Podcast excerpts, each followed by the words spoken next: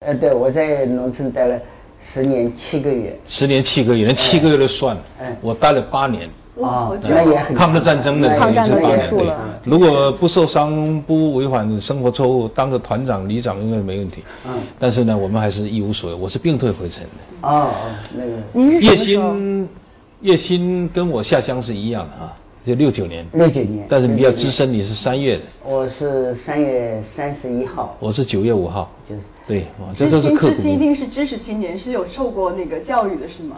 现在这个“知青”两个字呢，已经作为一个符号了。嗯，你如果编进嗯大英词典也好，编进我们大自己的大百科全全书也好，这“知青”两个字呢，要有好几种解释。你就字面解释来说呢，知青就是有知识的青青年年，读过书的青年，读过说书的。但是现在你看，上海的知青活动、武汉的知青活动、南京的知青活动，包括苏州、福州、广州的到处知青活动，到处都有。你去看看，都是我们这个年龄的，都是老头老太太了。但是大家还叫我们知青，当年的所以哎，这也他当年也不说，因为，知青又在活动了。嗯，为什么呢？所以我说这个知青呢，就变成一个符号了。嗯，特定时代的符号，就是指的六七十年代曾经听了党和政府的话，上山下乡的一代人。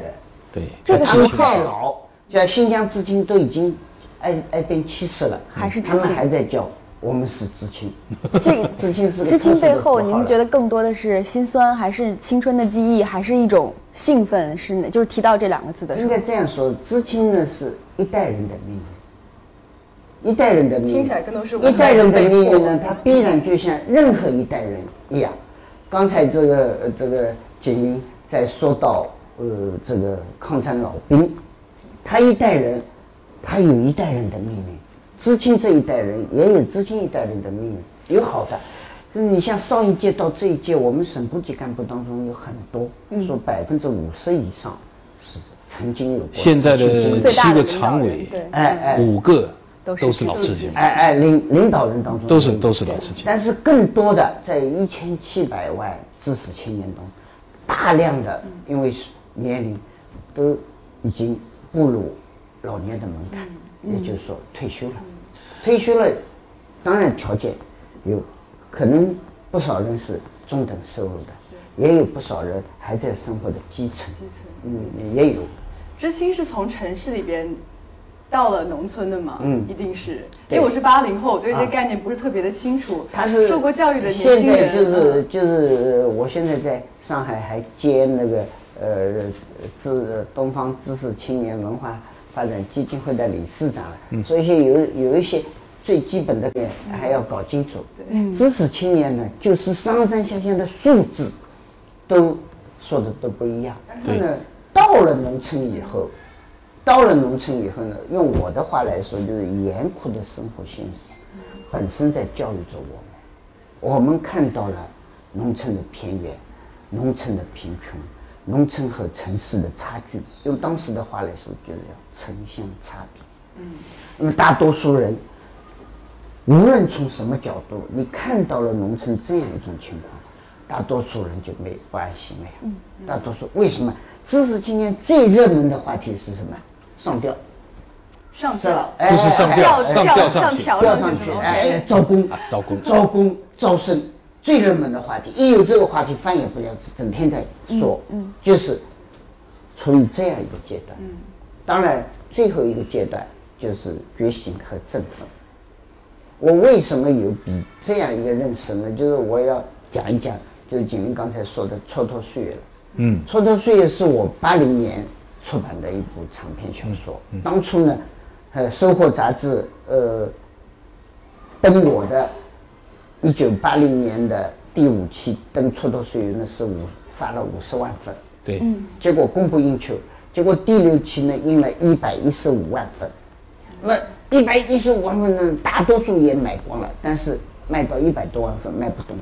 为什么？人家很多人是只买到了前半部分，倒过来后半部分这么多，再去找前半部分买不到。了。嗯，那么这本书当初一百单行本也印的很多，呃，一百几十万册可以算是畅销书了。嗯，但是为什么现在年年都在印？今年又印了，嗯，就差不多从那个是年年都印，少的时候三千四千，多的时候八千九千，它变成了畅销书。嗯，因为写过资金题材的很多嘞。对，就是其实我在《蹉跎岁月》这本书里，呃就通过这几个小小的在湖边在插队落户的五六个知识青年的命运，把我自己认识到的，我们最早下去的时候比较虔诚、比较狂热、比较盲目，然后到了农村以后，我们比较沮丧，我们比较失望，我们这个感觉，以及到最后，我们意识到我们不能靠其他人，我们要走出来。你这个病退也好，我争取考大学也好，我想办法离开农村也好，我去参军，要离开也好，你都得靠自己。像我，我是意识到我没有任何后劲，我又是剥削阶级出身，我只好靠我写小说，只有从我自己的走出一条路来，意识到。那么我通过这些人物形象写出了知识青年，嗯，这一代知识青年的三个思想阶段。对，所以这个书，啊，他看了了解了，他会印。嗯电视连续剧那个主题曲是关牧村唱的，哎，当初是关牧村唱的，是吧？哎哎，望多人都会着唱我，一一一支难忘的，一支难忘的歌对，一支难忘的一支难忘的歌。越寨的歌我到现在都会唱，美丽的西双版纳留不住我的爸爸。你也看过，因为我当时有一个镜头，我记得一个小姑娘很漂亮，一个云南女孩，黑黑的，回到上海找爸爸。我觉得他爸当时特别矛盾，就又挂念着他这亲生女儿，还有在云南当年插队的时候的那个时候的妻子，然后还有现在的这个家庭。就是您是不是也经历过这种情感上的选择或者是挣扎？不是姑娘们这个我喜欢这个 我跟你说，好这口。孽债呢是我呃几乎在孽债之前呢，我已经写了五部和知青有关的长篇小说了。啊我们这一代年轻人，对风凛冽、蹉跎岁月、爱的变质，在醒来的土地上。在醒来的土地上出版的时候，我还写了个后记。我说我呢插队落户十年，写了五部长篇小说，我也对得起这个这块土地插队的岁岁月岁月。嗯不想写了，但是生活它没有让停下来，嗯，还不断的有一些当年知青为了回归都市，就是离婚啊、舍弃孩子啊这样的故事冒出来了。对，冒出来了。我在上海听说，在北京听说，在杭州听说，在重庆也听说，在昆明也听，不断的听说这样的故事以后呢，我就从这样一个角度构思了这么一个孽债的小说。更主要的呢，为什么很多人问我，你在贵州插队落户，你为什么写的是云南？云南对，实际上，贵州呢，比如说我插队的那个修文县，我们有四百六十二个男女知青，这男女知青当中呢，只有一对知青在插队期间有过有过哎婚姻关系，然后生了孩子，嗯，呃，这个也有把孩子送人的，送有有送人的有有有故事对发生。如果只是这一对故事呢，我七零年就听说了呀，他们早早的就呃爱的呃很热烈的时候就生孩子了。是允许的吗？呃，不允许啊，不不允许他在悄悄的送人呀。知青办联系了以后，把他送人了。但是到整个大返城的时候呢，这个先是从昆明火车站不断的捡到，起。起因，哎哎，小孩捡到了那个，使得他当初还做了一个决策，来不及了，捡到一百多个就来不及了。科修保育院，每个省都有保育院嘛。科修保育院，嗯，这个安置这些人，那么引起我的关注。那么我想，如果我仅仅写这个故事呢，就变成一个家长里短的故事。对。我要结合知识青年一代的命运背景，嗯把这些小孩子到长大了，希望见到自己的父母这样一种心愿，带着这种心愿到上海来找父母，找生身父母的故事。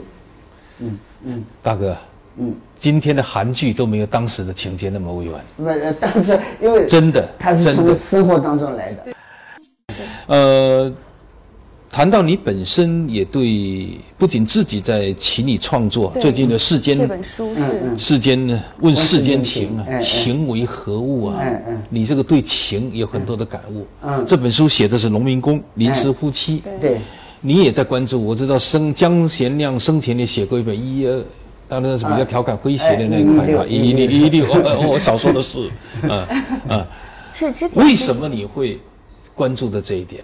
这也是另外一个新时代的孽债，这是八零后的。这个跟之前的知心，应该是从农嗯、城市到农村，这个从农农村到村来城市打工，是有相似跟共性吗？嗯嗯，不是相似和共性，指的是因为呢，我我我我写过一篇文章叫《捕捉生活的心意》，一个作家呢，就是实际上提起笔来创作的是，他们生活当中的故事多的不是啊，嗯，那么是抢劫犯的故事，敲诈勒索的故事，我们银行被存款被骗的故事，等等在押在押嫌犯把看守他的警察的妻子哎骗上床的这个故事但是作家选择故事的时候呢，他要这个进入的切口也可能很小，但是他要考虑这个故事有没有一定的社会意义。嗯，那么我关注这个农民工当中，打工一族当中的临时复习现象呢，不是一年两年了，哦也有十几年了。呃，只呃就是跟我去广西南宁出差有关，跟我到深圳跟广东来呃出差也有关。比如我只举广东的例子啊，你比如说我在三华当主编的时候，我呃编辑部有一个小说组长，我调回上海以后，他调到呃广东当经济所社科院的研究经济所。嗯，有一次你们中山市有一个课题接接课题的时候，他要请两个外省专家的时候，他请我来了。嗯，那么老朋友相见，我就问他，我说，这个你现在在研究当前的经济现象，这个社会现象当中有一些什么现象，我不知道的。嗯嗯，他马上就跟我讲，在广东、在深圳、在包括在中山，打工一族当中有那个临时夫妻现象，临时夫妻，他甚至还讲到比这个更严重的，就是比如说女工比较集中的厂里面，男男孩少，甚至一个男孩还跟几个女的，嗯嗯，这种现象，他当初因为我们可能本来是他的领导，他说这种你听不得的，什么什么，我当初觉得这是我们改革开放大潮当中的支流，嗯，这是我们现代化过程当中的支流，嗯，不要去表现它，嗯，但是也是不断人也在学习了。我是两年以前我们又一次换届两会上，竟然有代表和委员提案，提出呼吁我们的党和政府今天要关注打工一族当中时有所见的这样一个现象。是当关注这个现象的时候呢，事后啊，新华社啊、人民日报的记者都采访了中国妇联，中国妇联也承认，在两亿多的打工群体当中，这样的他们掌握的数字不下于十万对。嗯，我思想一下子开放了。你想这么普遍的事情，我怎么不能表现呢？这而这样的故事呢，生活当中我听得很多了，它很有故事性，是吧？你本来在农村有丈夫，在其他地方有妻子，结果你们两个人在一个厂里工作，日常天久的工作，你们之间有了感情，住到一起去了，互相照顾生活。哎哎，更方便一点，对租个房子也便宜一点，呃呃，什么？突然之间，那个农村的找来了，那故事马上就出来了，所以进故事是很容易的。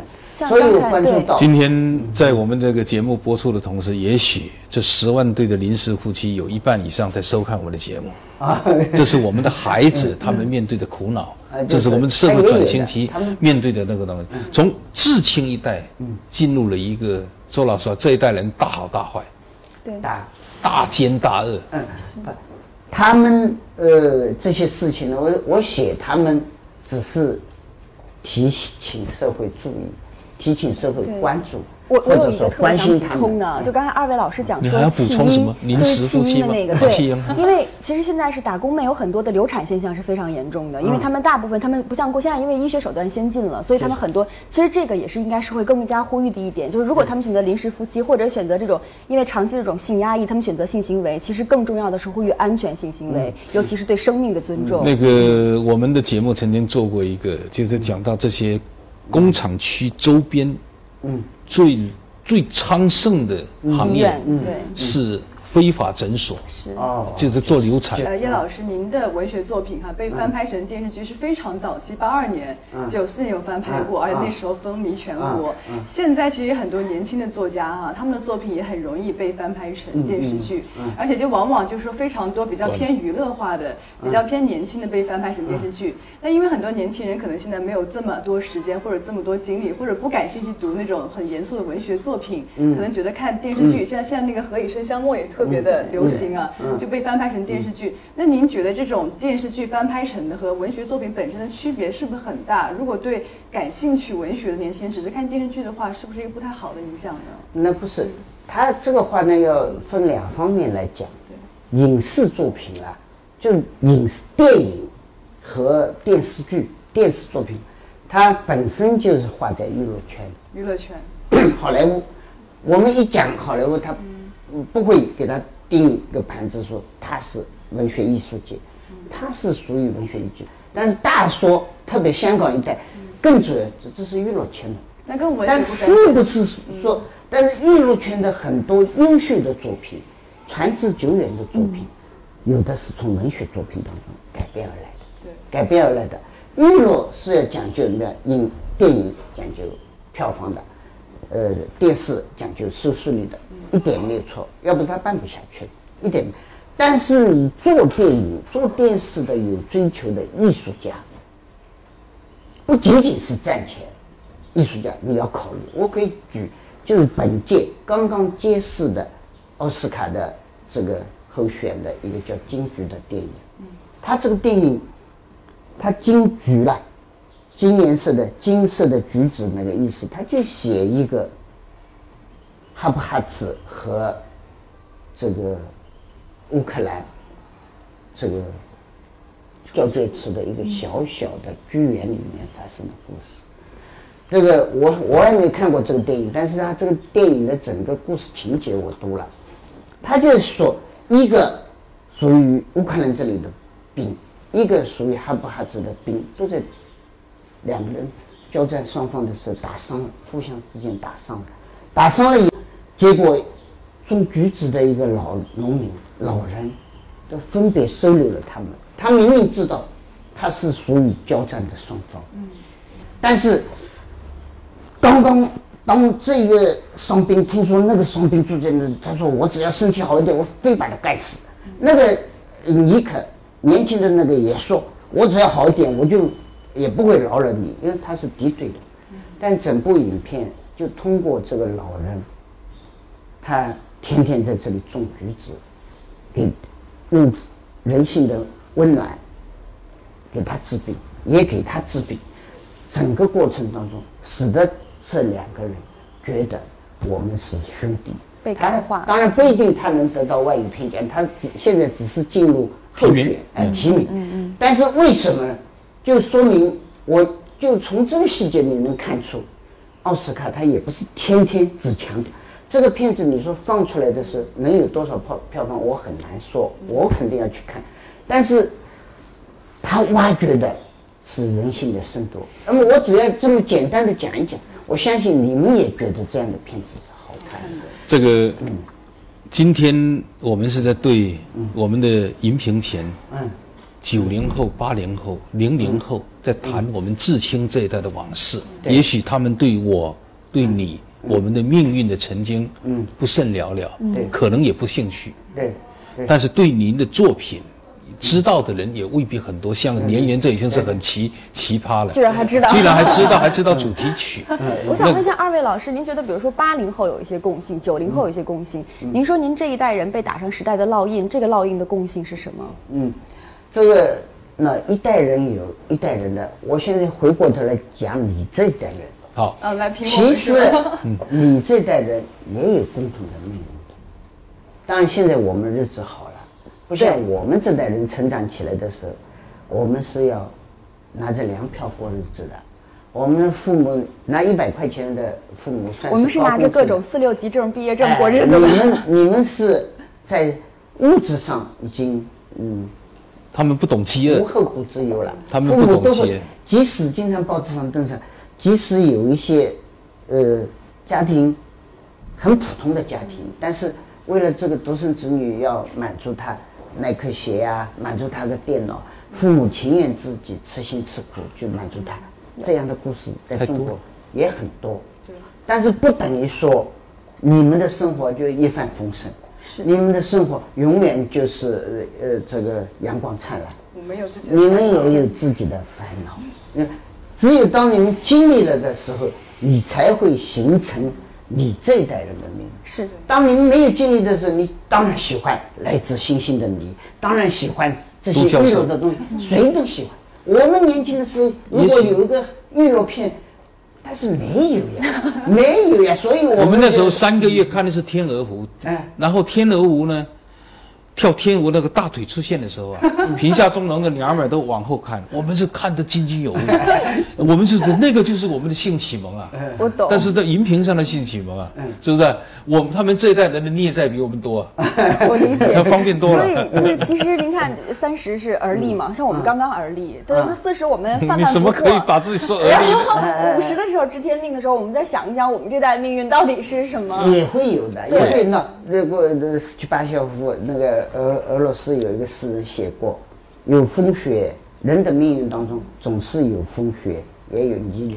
嗯，他用的是借用的是大自然，就是你你再幸福的日子，你美国人也要风雪一来，也也会报道他停电以后，呃。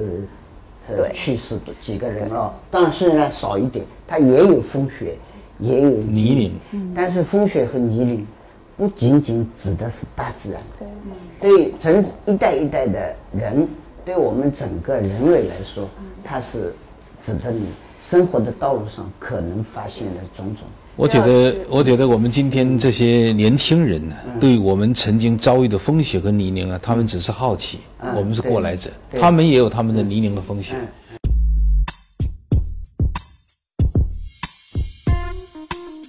师，我知道您是那个作家协会的副主席哈哎，但是近两年在文坛上，之前的鲁迅文学奖也是受到了很多的诟病，就是说有暗箱操作啊这种现象，所以我很想知道，其实作家协会对这方面有没有一定的监督跟管制，具体是做哪些工作的呢？那我是呃参加中国作协主席团，从九六年到现在，快二十年了，对吧？对呃，一五年，快二十年，当了四届的中国作协副主席。应该实事求是的讲，就是主席团在对这个评奖的事情呢，还是很慎重的，有时候还对评奖条例要进行一点修改。为什么修改呢？就听到有意见以后，尽可能想在条例上搞得更好一点。但是呢，很遗憾，每次评奖以后呢，结果一出来呢，总会引起社会的议论纷纷。嗯，我觉得呢，这个事情我是我个人的啊、三方面的想法。嗯，评奖评奖啊，实际上我个人的看法呢，就是讲讲评评，评评讲讲。真的，你的倒浆糊，你听我说。不是呃评评讲讲讲，呃是评评讲讲讲讲评评是有道理的，虽然是通俗化，为什么呢？你看十九世纪以前，我刚才举例子的托尔斯泰、巴尔扎克、普希金。这个哎普希金。嗯，包括我们的呃唐宋元明清那些著名的杰出的曹雪芹。历史上的诗人跟文学家，他们没收苹果奖。不靠评奖。的。对对，评奖为什么呢？是二十世纪以来，特别是诺贝尔文学奖，他是为了，就是激励。因为是嗯。社会进入现代化以后呢，分工越来越细。对，就是爱好文学的人，他从事了科学工作，他也没有心思去看。你做了电视，你也不可能整天去看文学书。每年的评奖能够方便大家关注文学的人。哦，今年呢又评出五个奖来了，呃，这那么评出来以后呢，就要人家就要说了呀，是吧？评评的时候就要说了，哪一本进入候选了，哪本是不是在评？评评评的时候要讲的呀，评出结果来了，说这个评的很好，这个确实写的很好，也有说这个评的不大公平，是也要讲的呀，是不是评评讲讲讲讲评？就在这个评评讲讲讲讲评评的过程当中，整个社会是不是在关注文学界了，形成话题了？这是一点。嗯。但是作为评奖的主办部门来说呢，就是我刚才一开始说的，要尽可能把优秀的、把这个时间段的，无论如果评长篇小说，那么就要这个时间段的长篇小说；如果评散文和诗歌，就要把这个时间段的散文。和好的、优秀的散文诗，尽可能评的客观、公正的推荐给广大读者。嗯，那倒过来呢，对作家来说呢，也不要太看重这个东西。评上了很高兴，对吧？多一笔奖金或者什么。评不上当然有点闷，有点那个。这个不要紧，你以后再努力。你不就是评评讲讲讲讲评评嘛？就是有如果这样看。待这个评奖，这个从这个三方面看这个评奖的事情呢，就就可以稍微平和一点。这个这个今天为什么会请叶欣老师来谈？我想我们两个人话题没有任何的障碍，但是我们跟他有代沟。啊 他们想问的是什么呢？他们想问的是韩寒、郭敬明这种新秀啊。啊，他也是在上海。对。那么你作为作家协会的主席、文联主席、副主席、副主席，很快就主席了。了，好，那就这段掐掉。那个那个，怎么看待这些年轻人？听说他们现在挣的钱比你多。啊，那当然。当然，那我觉得，我首先这你既然说到这里，我觉得这首先是好事。嗯。因为我们的下一代本来就应该生活的比我们好，对吧？我也很高兴。第二呢，你要提到他们呢，恰恰是他们是在我们《萌芽》杂志搞的新概念作文比赛大赛当中，第一、第二届的一等奖获得者成长出来的。对，还是我们有功。所以不是我们导师没有功，是主要是他们努力。对，他们写的还是在那个新概念作文当中，他们当初的那个还是在同时代的孩子当中是写的好的。嗯嗯，还写的好的，当然他们。出名了社会的原因，为什么韩寒的作文非常厌学？他迎合了很多很多今天不喜欢拼命在读书，但是他实际上并不喜欢天天在追求分数的那一代人的需求。郭敬明也是，他们在进入大学就有开始有自己的作品。你会觉得他们太物质、太肤浅吗？这个，呃，这是另作。对具体的作品，另外一个评价就是这些人的引起社会关注，是我们自清一代对 引起社会厚道关注的一点。但是我经常还说第二句话，就是说这些人一晃也四十五年过去了，他们也要成长，嗯，对吧？他们也都三十几岁，三十几岁人到中年了。哪儿？我们还青年呢。在青年，但是在有些国家，很多人当议员了，当什么很 很高，加油，对吧？有目标了。很很多人已经很能干了，他们也要成长。他们如果仅仅一直是呃停留在娱乐水平上的，因为对一个作家的评价它是全面的。就像我们今天后人看托尔斯泰、看巴尔泽克、看一些一系列的老作家，都是。全面的、综合的来评价的，那么看你以后的路怎么样？嗯，你要写出好作品来，你要真正对在这方面有追求，那么你还是同时同样要考虑你作品的思想深度，对，同样要考虑你作品作用于社会的能量。但是现在是一个挺物质的时代，我不得不说，就非常娱乐化的时代。因为他们的作品像《小时代》，其实文学的水准我们先不去评价，但是它翻拍成电影啊，或者说翻拍电视剧以后，就是说票房非常的高，就是那个作家的富豪排行榜上，就是他们。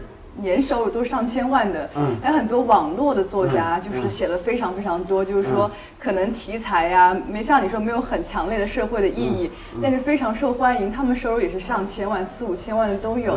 但是很多老作家、老一辈的作家，嗯。嗯，之前有发生过，就是说老家被强拆了，甚至有被打的现象，嗯就说这样子是不是很不公平呢？因为我觉得可能现在年轻人，你你现在举的例子呢，他呃是。不可对比。就是呢，呃，你说马云啊、阎连科啊，我都认识，嗯，我都认识，但他们生活的也好好的。也好，不是像你说，呃哎，就是你你放在一起报，可能哦哟，老作家收入这么低，他们给我的感觉是不要不要这么考虑问题。你如果仅仅用金钱，是谁都不要不要跟马云比。对吧？呃，这这他赚钱赚的，你你不要生气了。对，是。但是艺术它有艺术的标准，对，艺术有艺术的标准，文学作品有文学作品的标准。不因为你赚钱赚的很多，那个巴尔扎克时代、托尔斯泰时代，有比他赚钱赚的多的作家人，有的是啊，贵族、皇上，这个部那个时候照样也有部长，他们对对对，搞的钱好好的多了。但是人们记住的不是这些人，是，因为记住的还是你对人类、对读者、对社会有过贡献。哎，人们记住的是不朽，哎哎，记住是思想，是的，对，呃，这样的物质的相比，当然对于我们今天的文学界的正在还在努力的耕耘他履行自己作家职责的人呢，可能有一点有点不公平，嗯，也不是误导，不公平，嗯。